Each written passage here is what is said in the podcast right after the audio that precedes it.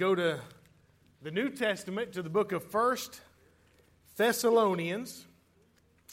First Thessalonians, chapter number one, and uh, kind of put your finger there, just kind of hold your place there. And after you've got that one, I want you to find Acts chapter number 17. Acts chapter 17. We'll read from both of these portions, and then we will uh, we'll dive into what the Lord has for us tonight. It's my privilege to fill in for Pastor Malcolm.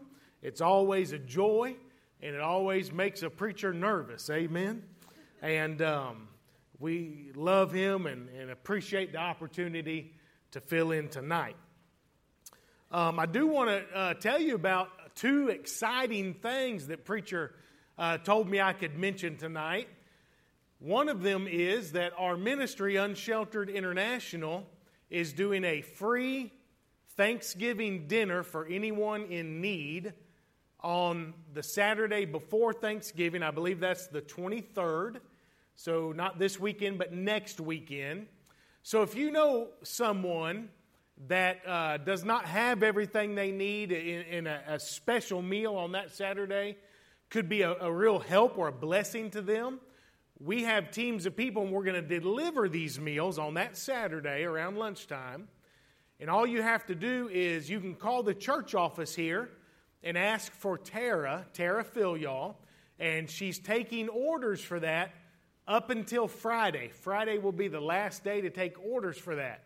And we have several dozen that have already signed up, and we have a, uh, just a great meal plan. So if you, if you or someone you know would like to take advantage of that, you can. It's just our way of giving back to uh, our own community here as our ministry, and we're excited about that.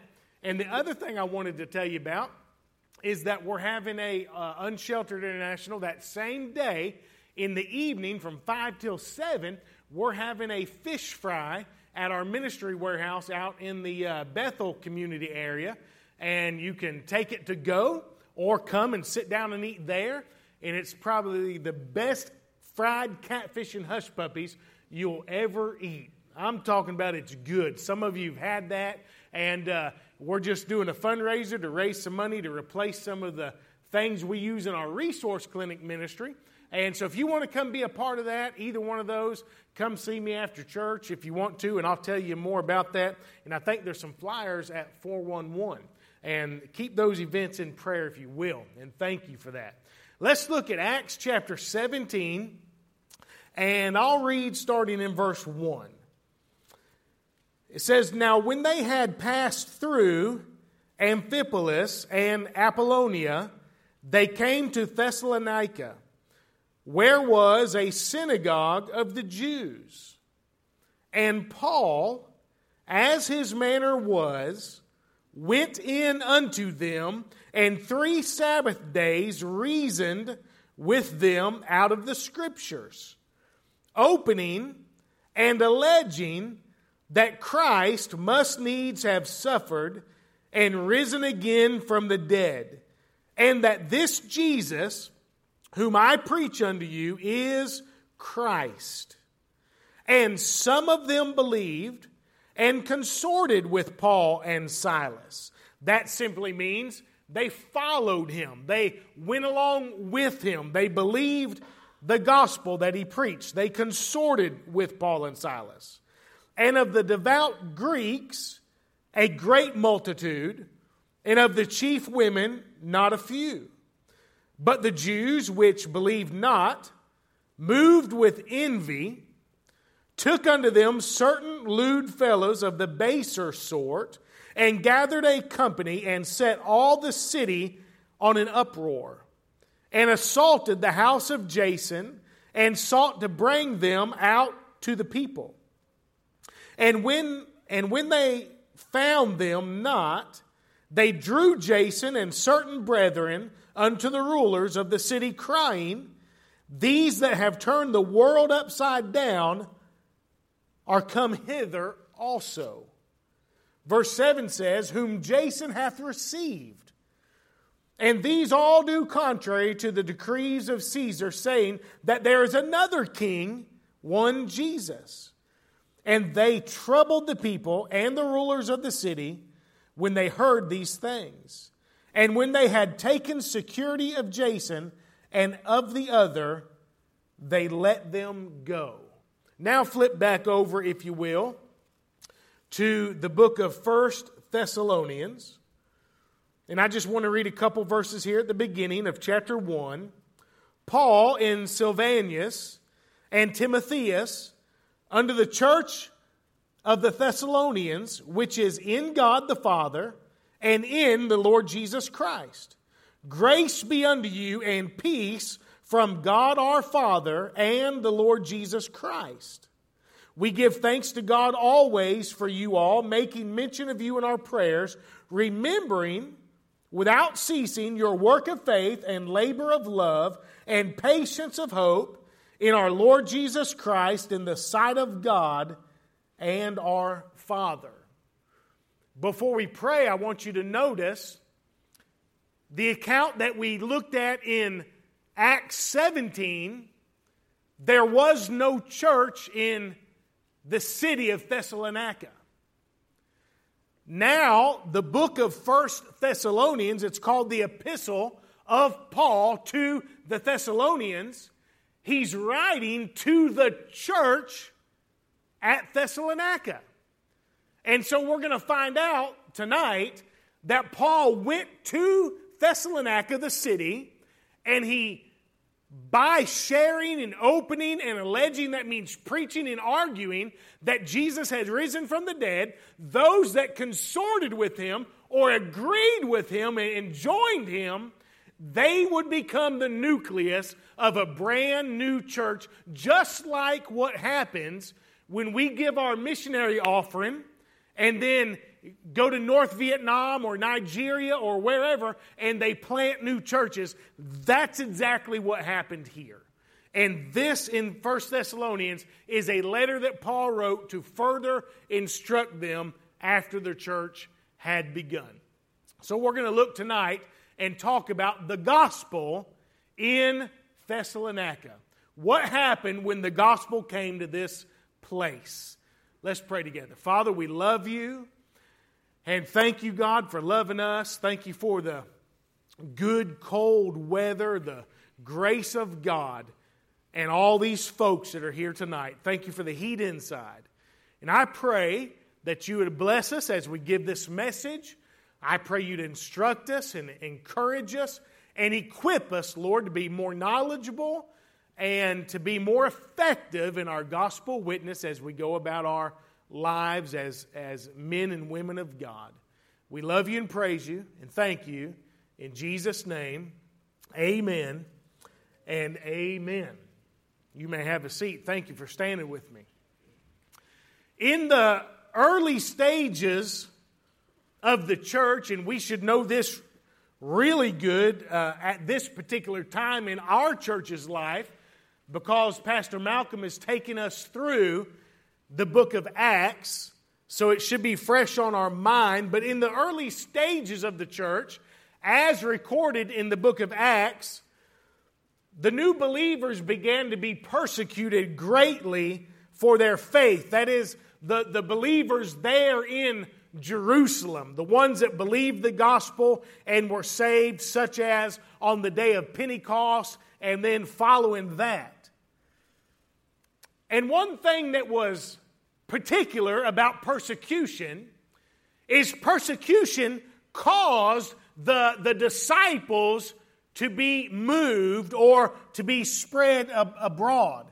Actually, in Acts chapter 8 and verse number 4, the terminology is scattered abroad or scattered about. And we find out by studying in Acts, in the early chapters of the book of Acts, that this persecution that caused them literally, many of them, to flee for their very life was actually a good thing. How many of you know that God can take something that Satan intends for evil and he can turn it around for his honor and glory? God's a, he, he's just wonderful at doing that. And so what happened is many of these new believers went everywhere because they were fleeing for their lives, but when they went, they opened their mouths and began to talk about their new faith. They began to preach and they began to tell everybody, and the Word of God began to spread.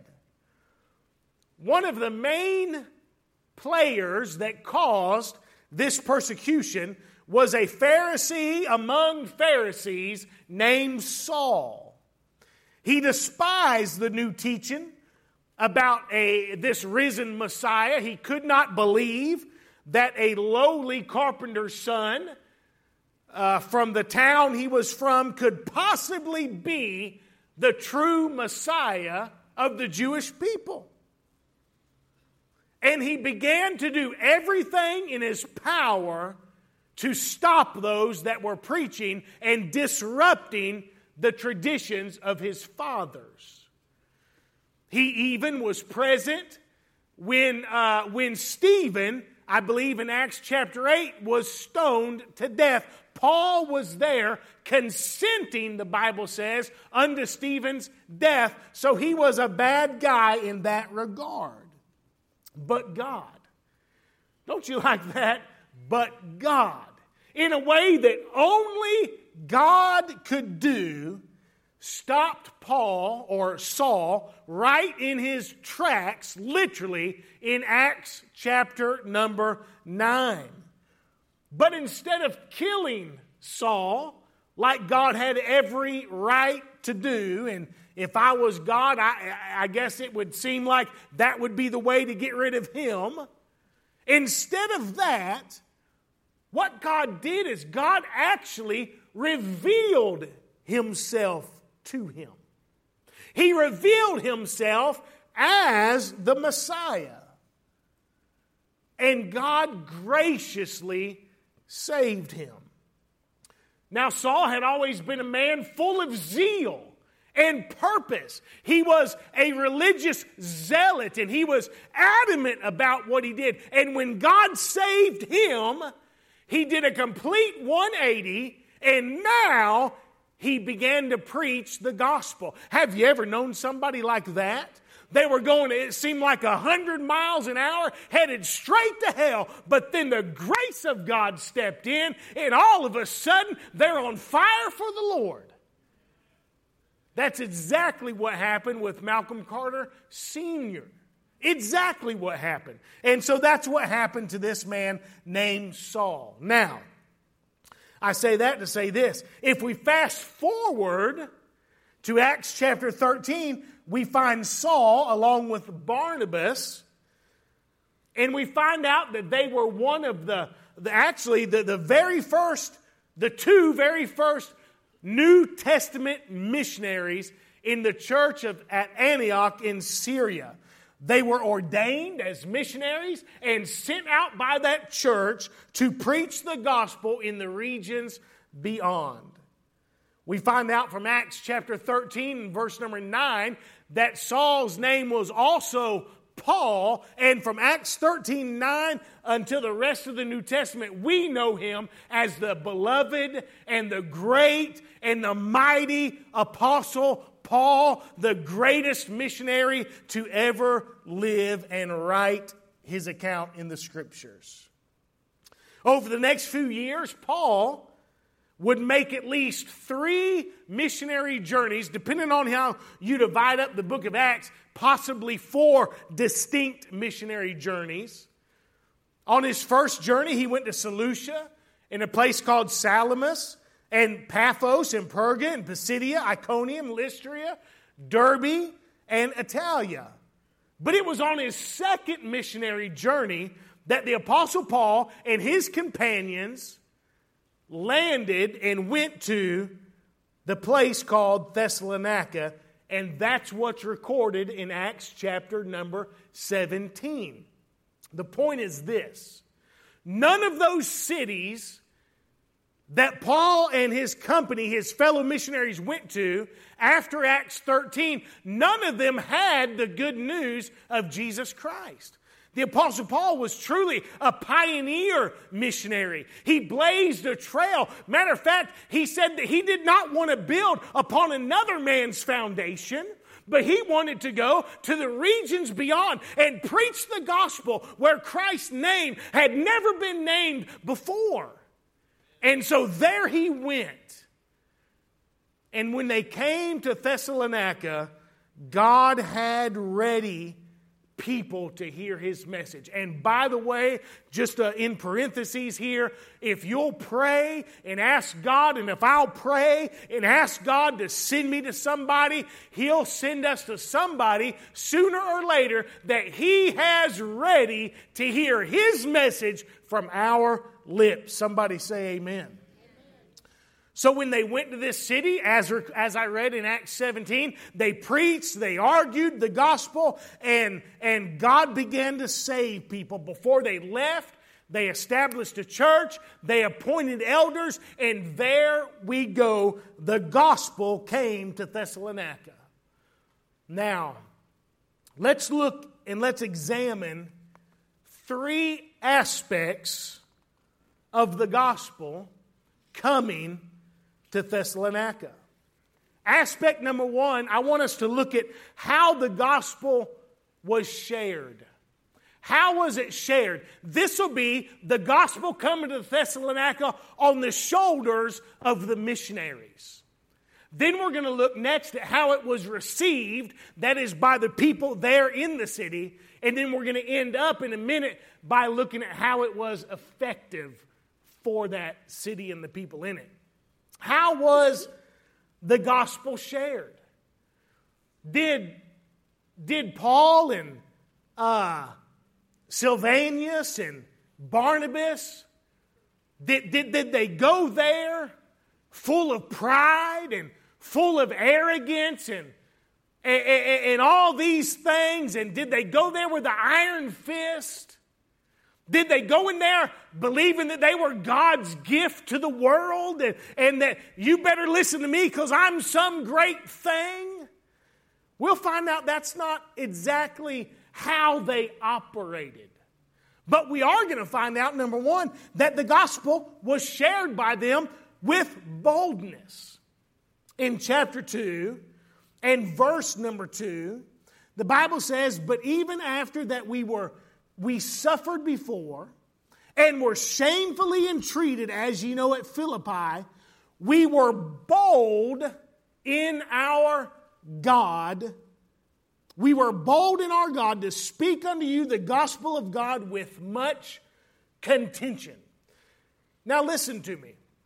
They were not arrogant, but they were bold. There's a big difference because arrogance comes from the works of the flesh and a distorted view of ourself called pride. Boldness comes from a holy unction that God places in us when we know that we are in the will of God, doing the work of God, and we pray for boldness, and God gives it, and we can share the gospel in spite of our fears. And that's how they began to share the gospel. Notice he says, We were bold in our God. In our God. Folks, the truth of the matter is, we don't have much in ourselves to be bold about.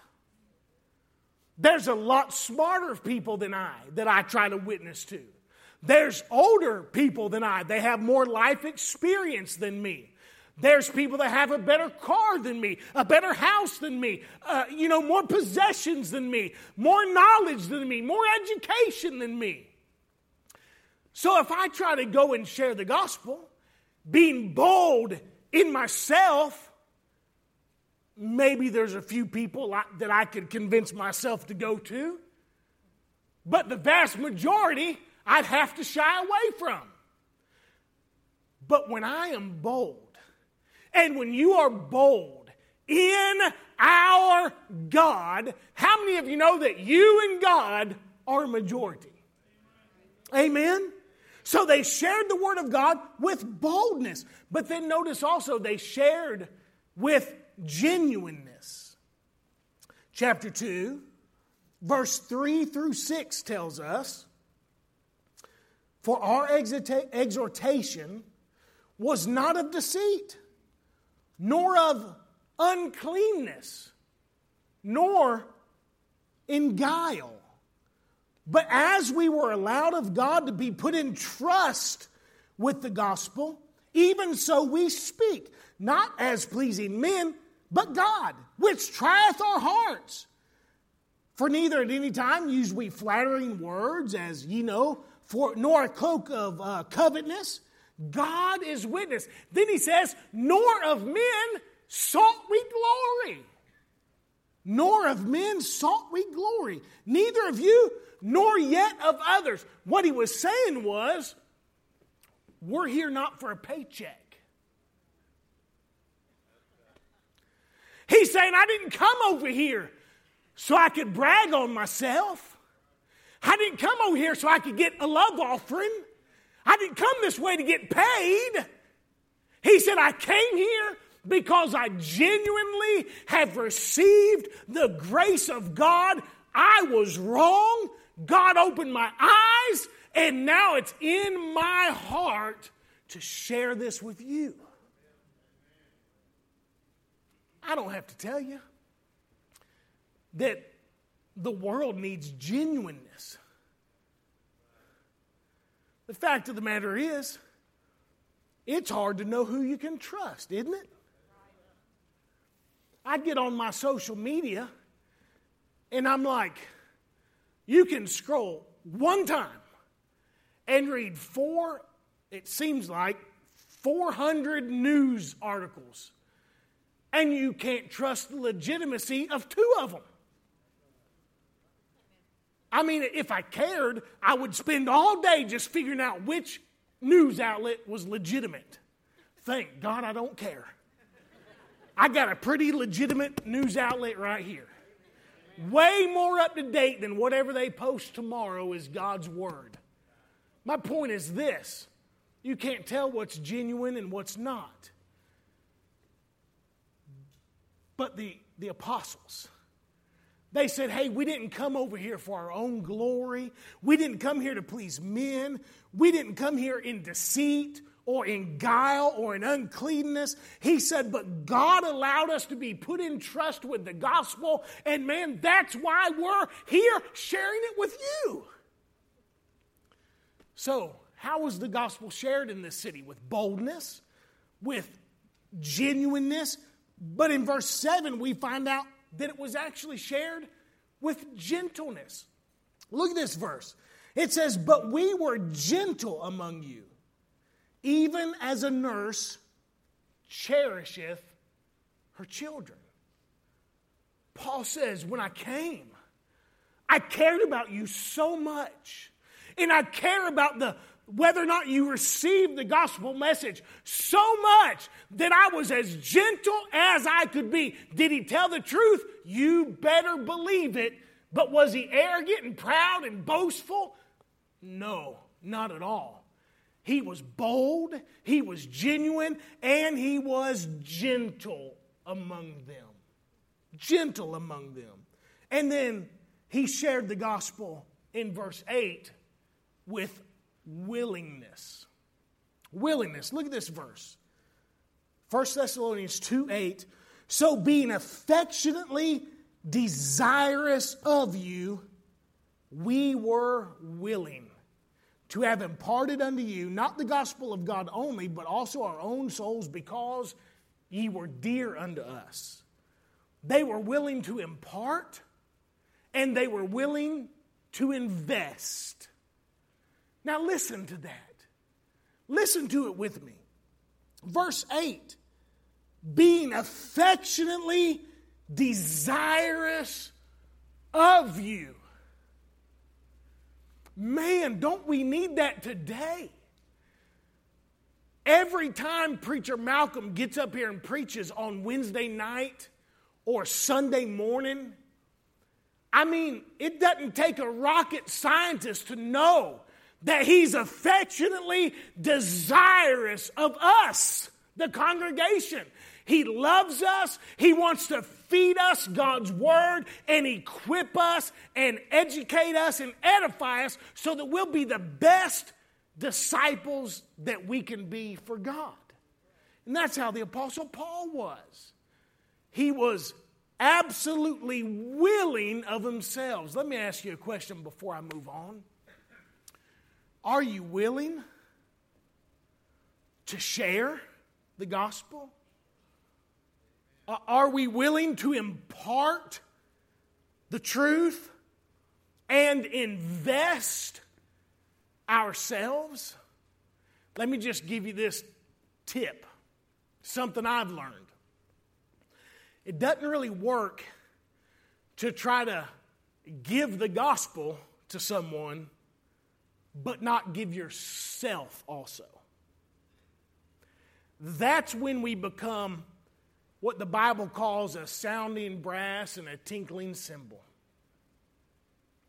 But when we can genuinely love people and genuinely care for their soul and genuinely have a concern for their well being, and out of that deep love for God and deep love for others, we can impart the truth of the gospel unto them, then God knows we're genuine, they know we're genuine, and we know we're not doing it for any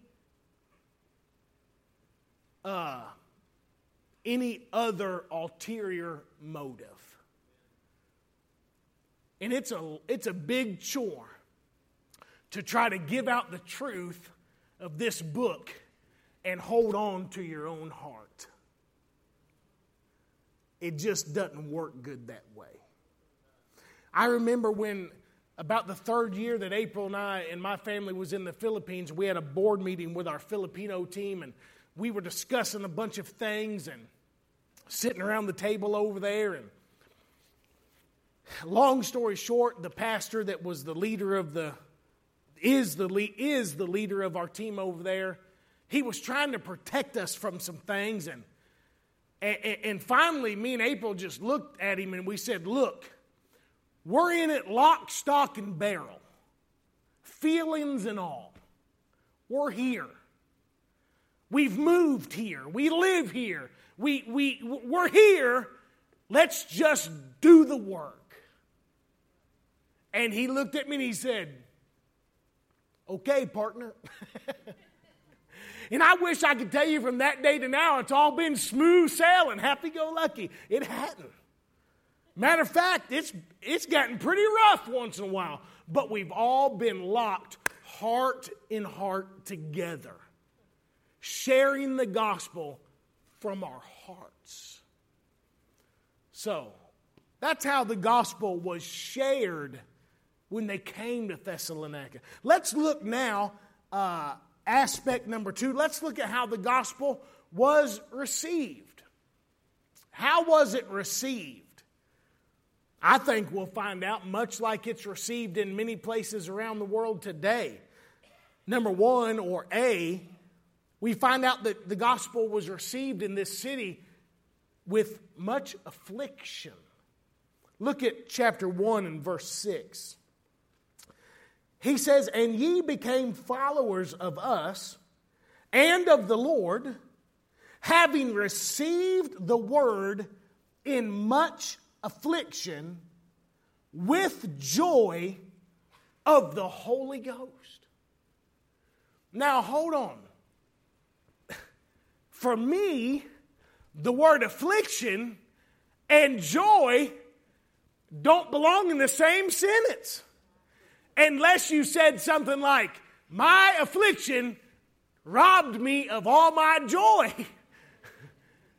That's how I see it. But all through the Bible, you find out that they had the most joy when they were the most afflicted. For example, in Acts 13, I think it's verse 52 or 51, something like that, at, at, the very first time that Paul and them went out, they actually got kicked out of the city they went to. The Bible says they were expelled out of the coast. What? And then the last verse says, and so they were filled with the Holy Ghost and with joy. Kind of like an old fella I used to know back in high school. He would do everything he could to get in fistfights and get kicked out, suspended from school. And when they handed down that sentence, he was as happy as he could be. I get to go home. And I never could figure that fella out. He wasn't happy unless he was suspended. That's kind of like the disciples. They weren't, it seemed like they weren't happy unless they were persecuted. How about that, devil? How about Satan trying to stop everything, put the flame out, hide the gospel, make light of Jesus, and in the deepest persecution is the greatest joy for those being persecuted. So, my point is, when they received the Word of God, remember in Acts 17, some people consorted with Paul and Silas, but the rest of them fought against them cursed them, hated them, despised them. So the gospel was received with much affliction. And here's something for us to know. Sometimes, if we're truly going to receive the gospel and put it into action in our life, it may cause affliction and contention, even within our own families. I lost a lot, uh, well, not a lot, I didn't have a whole bunch, but I lost three or four or five what I thought were good friends when I got saved. I'm talking about within a month. They suddenly lost my phone number. Not that I had a phone, we had a phone at the house. They lost that number. They suddenly didn't, didn't hang out with me anymore. That when I started going to church and and, and, and, going to Sunday school and, and changing, you know, some things in my life started to change, they suddenly didn't have no need for old Trav anymore. But you know what? The more I was learning, and the more I was reading, and the more I was uh, uh, uh, uh going to church and began to tithe, and, and before long, God called me to preach, and all of a sudden, the joy that was inside of me just overrode the feelings of being alone because my friends had dissed me. So it was received with much affliction. But check this out the gospel was received there with much faith or assurance, which is faith. Verse 13, chapter 2, and verse 13 says, For this cause also we thank our God, or for this cause also thank we God without ceasing because when ye received the word of God, which ye heard of us, ye received it not as the word of men, but as it is in truth the word of God, which effectually worketh also in you that believe. So, who'd the gospel work for? Those that received it by faith. And by the way, when they received the gospel by faith, they had much assurance in their heart about that gospel. I can remember when I first got saved, I didn't know nothing about nothing, about nothing, about nothing when it came to the Bible. But there were some slick talkers that tried to discourage me, and it didn't really matter what they said because I was sure in my heart. When I got called to preach, I was a, uh, a junior assistant manager at Winn Dixie in Vero Beach. And that may not sound like much, but when you just get out of high school and you're making, I, back then I was making $10 an hour, it sure did fill up my gas tank, and I, I enjoyed my job. And and, and my boss, his name was Mr. Klenotis. We called him K because nobody liked to say Klenotis, not even him. And I went and told Mr. K, I said, Mr. K, God's called me to preach, and the pastor told me to go to Bible college. I'm leaving in a month. And he said, Son, you're making the biggest mistake of your young life. And I said, That ain't what Preacher Malcolm said. Who's Preacher Malcolm? He's the guy, this is what I said, he's the one that saved me. I didn't know the terminology, I didn't know how to. He said, Well, I don't know what he did to you. He said, But you can be promoted to assistant store manager in another few years. You realize how much money you can make then? And he reminded me, he said, You're the youngest junior assistant manager in the whole district ever. He said, You're just going to throw all that way to go to a Bible college? Really? And then he said, Which one is it? I said, It's called Victory. He said, Are they accredited? I said, What's that? He said, They must not be. You're making a mistake. And I was like, Well, okay. Where's that notice thing that I'm supposed to give you? Something about a two weeks or something? He just shook his head. And I'll never forget the disgust on his face. He just went, just see whatever her name was, and just see Sherry in the office. She'll get it for you. He didn't hardly talk to me again during my two week period. My point is this I had received the gospel, and even though I didn't know all the ins and outs and ups and downs and theological terms, by faith I was sure in my heart that man, I once was lost, but now I'm found. I used to didn't care about nobody, but all of a sudden now I love people, and man, it used to be darkness inside here, and now it feels like light, and man, this is good stuff and Dr. Doodle Digger, Mr. K, it didn't matter what he said. There was somebody bigger than him giving me joy and assurance.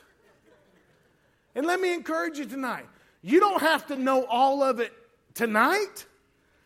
I hope we'll study to show ourselves approved unto God, a workman that needeth not be ashamed. I hope we'll be working toward learning what we can. But you be assured of this if you've received Christ, you've got the greatest gift that's ever been given or received in the world. Amen. Well, praise God. How the gospel was received with much affliction, with much assurance, and with much activity. Look in verse 9, chapter 1 in verse 9. I like this. It says, For they themselves show of us what manner of entering in we had unto you, and how ye turned to God from idols to serve the living and true God. In other words, the point here is when they received Christ, it brought activity. They turned from idols to serve the true and living God. It was received with activity. I want to encourage you if you've recently been saved, get involved. Do something. Begin to do something for God. If you just come up here every once in a while and say, "Hey, hey, Dole, what can I do? Hey, Dustin, what what can I want to serve? Tell me what to do." It was received with much activity. But let's get to the good stuff now. I want to look at how the gospel was not only shared and how they received it, but I want to look at how the gospel was effective. This is the third aspect of the gospel in Thessalonica how the gospel was effective. I just read chapter 2 and verse 13 I want to look at it again, though. It says, For this cause also thank we God without ceasing, because when ye received the word of God, which ye heard of us, ye received it not as the word of men, but as it is in truth the word of God. Now, some of you are worried, like I am sometimes, that whoever we witness to just ain't going to believe us. But here's a record right here in the Bible of a group of people that when they heard the voice of men, they counted it as a message from God. And that's what we have to count on that God will use us to give His word, and somebody will hear it and they'll know, hey, this is God trying to get my attention. He said, Not as the word of men, but as it is in truth, the word of God, watch this, which effectually worketh also in you that believe. In you that believe. You want to know what the difference is between somebody that's lost and someone that's saved? It's the gospel in them, it's what's on the inside. That's why you, you can come to church all your life and park yourself right in one of these chairs or, or, or on a church pew, as we would say.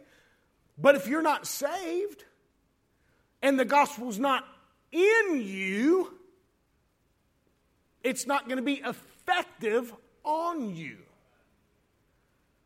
One time I was in the Philippines and I was riding a jeepney, which is a like a, a, a, their form of public one of their forms of public transportation there about 19 people can fit on one of these or five americans either way you know 19 filipinos or five americans and i was on there with 18 filipinos and i was the one american and it was tight quarters and my friend raul looked at me and he said he was on the front and i was on the back he said preach and i'm like what he said preach. I'm like, where? He's here, preach. And I had seen him do that before, and he's got more boldness than the Apostle Paul probably. And, and I was like, oh man, I don't want. But anyway, I started preaching.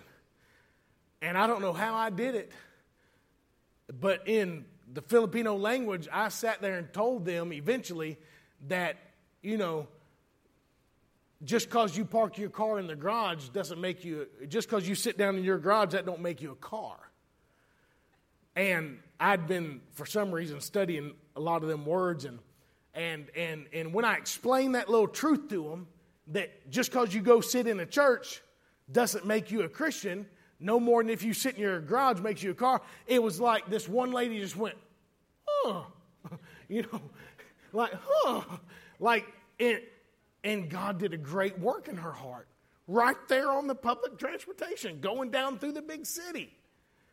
And I thought the great work was they actually understood half of what I was saying to them.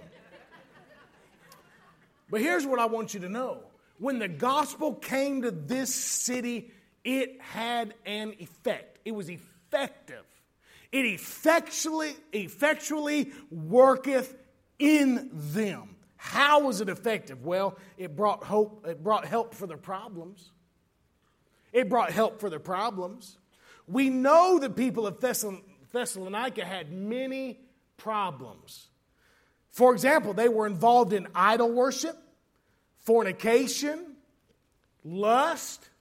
They were ignorant of the truth. We know that because of uh, uh, uh, chapter 4 verses 13 and following when he had to explain to them about the second coming of Christ, the rapture. You see, when the gospel came to them, it was like a, like a hand grenade of grace. It just, they, it was like God threw this hand grenade right in the middle of their problems, and boom, it went off and it began to do stuff. We find out they turned from idols and began to worship the true God. They turned from a lifestyle of fornication and began to be holy in their bodies. They turned from lust and began to have pure, godly thoughts. They embraced truth and overcame their ignorance. How did it bring help for their problems? By changing their hearts. You see, the gospel changed their hearts. The gospel was effective because it was in them. In them. Romans 8, 9 through 11. But ye are not in the flesh, but in the Spirit. If so be that the Spirit of God dwell in you. Now, if any man have not the Spirit of Christ, he's none of his. And if Christ be in you, the body is dead because of sin, but the spirit is life because of righteousness. But if the spirit of him that raised up Jesus from the dead dwell in you, you see it? If it dwell in you, he that raised up Christ from the dead shall also quicken your mortal bodies by his Spirit that dwelleth in you. Then 1 Thessalonians 1 1, right here. Paul and Silvanus and Timotheus under the church of the uh, Thessalonians, which is, watch this, in God the Father and in the Lord Jesus Christ. Now, here's my point. Because the gospel was in them, it worked its way out of them. You see what I'm saying? Because it was in them, it worked out of them. And that's what this verse in Philippians 2 means. Wherefore, my beloved brethren, uh, or wherefore, my beloved, as ye have always obeyed, not in my presence only, but now much more in my absence, work out your own salvation with fear and trembling. For it is God which worketh in you both to will and to do of his good pleasure. That verse is not saying that we should work for our salvation, it says to work out our salvation. You can't work out something that's not in.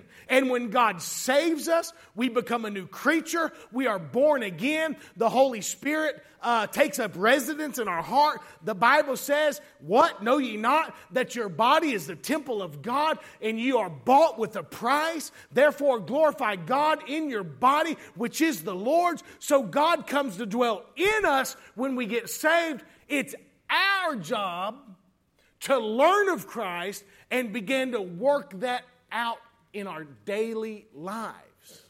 Work it out in our daily lives. And that's why the gospel was help for their problems. I like the way one preacher put it. He said, The heart of the problem is a problem of the heart. And if Jesus, if you've never received him as your Savior, and He doesn't dwell in your spirit, that's the heart of the problem. Proverbs 23 27 says, My son, give me thine heart. The gospel was effective because it brought help for their problems. And I could say a lot more about that, but let me ask you this Do you need help today for your problems? Oh, there's all kind of people we could call, but most of them probably ain't there or they're busy. And that's just how it is. Or they can't help. We get calls every day of the week, literally, at our ministry. The truth is, we can help some of them. That's the truth. I'd like to sit here and blow smoke and say, oh, we got, we can help everybody, but we can't.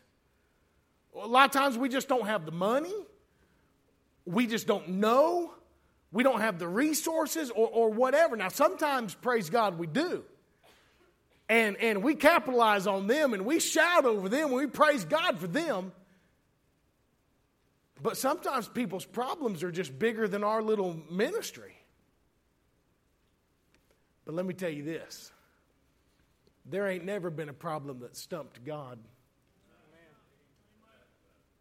His line ain't never been busy. He ain't never been helping somebody else and instructed one of his children to take a number. and he's always got the answer. I know it may not be how we want to hear it or, or, or, come in the form that we want, but I promise you this God's a God that can. Somebody say amen right there. It brought help for their problems, but number number next, it brought love for their community. I think that's I call it B on here. I don't know what it is on there. Yeah, 3B. It brought love for their community. Just like any other community that did not have Christ, they didn't have a lot of love. But we find out, chapter 4, verses 9 through 10, when the gospel came, love came. Let's look at chapter 4, verses 9 and 10. The Bible says, But as touching brotherly love, ye need not that I write unto you. For ye yourselves are taught of God to love one another. And indeed, ye do it toward all the brethren which are in all Macedonia. But we beseech you, brethren, that you increase more and more. What Paul's saying is hey, this brotherly love thing is one of the things that you got down pretty quick. How you think that happened? Well, it tells us, ye yourselves are taught of God to love one another. When they received the gospel, it brought help for their problems and it brought love for their community. How did it bring love for their community? By binding them together. Verse 9, we find out their love was not lacking. It says they were taught of God to love one another. Then we find out their love was not limited. Verse 10 says they loved all the brethren that were in all Macedonia. In other words, now take this, will you, tonight? Oh, don't miss this. They didn't just love their little group. Ricky said, Amen. They didn't just love their clique. God said their love was so deep, they loved all the brethren in Macedonia. All the other Christians, they loved them. They may have not known them good, but boy, they loved them. They may have not agreed with them all the time, but boy, they loved them. They may not been the same exact stripe, but boy, they loved them. And don't we need a dose of that today? Amen. They needed one another. Why? Because of all the persecution. You think about that. You put yourself or myself in their clothes, in, in, their situation, in their shoes. That's what I'm thinking, not in their clothes. Put ourselves in their shoes. To be a Christian was like it is right now in Nigeria instant persecution. Remember the missionary we had here that told about getting the, the one missionary that they told about got his teeth, his front two teeth knocked out? And they broke the proclaim the Bible, the radio Bible he had. And he was most upset about the Bible being broken. Don't you think that they needed to love one another because of all the persecution? They sure ain't going to get love from their persecutors. They're sure not going to be encouraged by anyone else. In other words, they were forced to band together. And, folks, I don't know how many of us realize it or not, but really, we're forced to band together. If we don't love one another and allow the gospel to change our hearts to the point where we have love for the brethren, sincere love, then we won't make it much longer in this climate. Especially the climate, the political and the cultural climate that is to come in the next few years. We need one another. That's how the gospel was effective by binding them together and by building them stronger. In, in 1 Thessalonians, Paul told them to increase their love more and more. And I love this. We know it worked because Second Thessalonians starts out with these words We are bound to thank God always for you, brethren, as it is meet, because that your faith groweth exceedingly, and the charity of every one of you all toward each other aboundeth. Now, how about this? The preacher told him to do something in, in the first letter, and by the time he wrote back in the second letter, he said, Y'all did it. You want to know how to how to be a blessing to the pastor? Do stuff he says. be a disciple. Make disciples. Read your Bible. Pray. In other words, Paul was so happy. He literally said, he said, Your faith groweth exceedingly. He told them they need to grow their faith. Then he says, The charity, the love of each one of you all aboundeth. He told them, You need to increase more and more. And then he's like, Praise God, y'all did it. That's one of my goals in life. The preacher preaches it, go apply it. Amen. I think that make God happy too. Let me give you this last one. How was the gospel effective? It brought help for their problems, It brought love for their community. And lastly, we'll end with this it brought hope for their future. This is in chapter 4, verses uh, 13 through 18.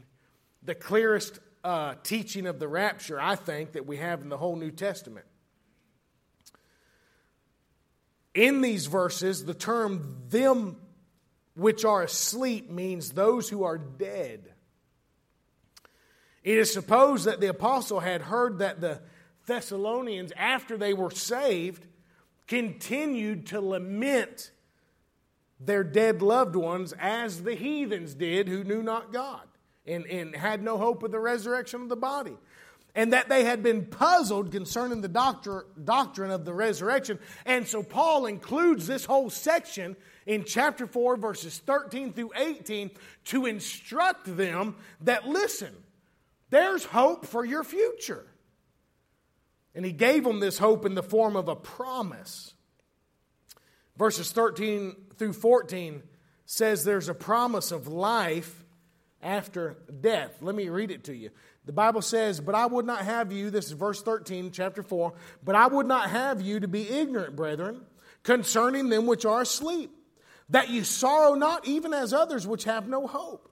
For if we believe that Jesus died and rose again, even so, them also which sleep in Jesus will God bring with him. So the promise is there is life after death. One fella said, Well, when you die, you like Rover, just dead all over. That's all there is to it. But no, no, no. That's not all there is to it. And that's the promise that Paul gives them here. But then he tells them in verses 15 through 17 about a plan. Watch this, verse 15. For this we say unto you by the word of the Lord that we which are alive and remain unto the coming of the Lord shall not prevent them which are asleep. For the Lord himself shall descend from heaven with a shout, and the voice of the archangel, and with the trump of God, and the dead in Christ shall rise first. Then we which are alive and remain shall be caught up with, uh, together with them in the clouds to meet the Lord in the air, and so shall we ever be with the Lord. So the plan is this. Notice the originator of the plan. They said, This we say unto you, Brother Dewan, by the word of the Lord. And the originator of the rapture or the plan uh, of things to come is the Lord. But notice the order of this plan. In verse 16, he says, There's going to be a return. For the Lord himself shall return or shall descend from heaven with a shout. Then, uh, after the return, then there's going to be a reunion. A reunion. Those that, uh, or a resurrection first, then them which are, are dead in Christ, that sleep in Christ, will rise and then we which are alive and remain shall be caught up together to meet the Lord in the air. So there's a return, Christ coming back. Then there's a resurrection. Those loved ones that have already died in the Lord, they're saved, but they died. Their bodies are asleep. They're going to be raised. And then there's going to be a reunion. The Bible says, We which are alive and remain shall be caught up together with the Lord. And so shall we ever be with the Lord. A reunion. And the point is, by giving them this future plan, he gave them hope.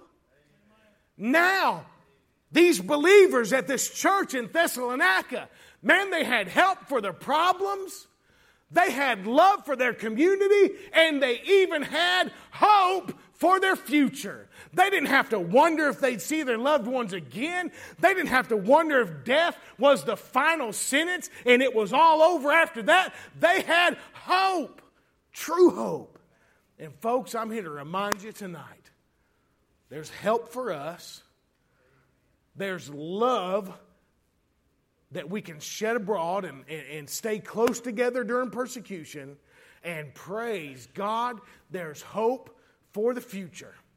No matter what they say or they do or who gets elected or who doesn't, the church of the living God is marching on, and the gates of hell shall not prevail against it. And when it's all said and done down here, it's all just begun over there. Give God praise and glory if you believe that tonight. Amen. Hallelujah. I'm over time by 26 seconds, so I can't preach as good as Pastor Malcolm, but I can end before him. Amen. I hope he didn't. Don't hear that. Amen. All right, let's pray. Father, we love you.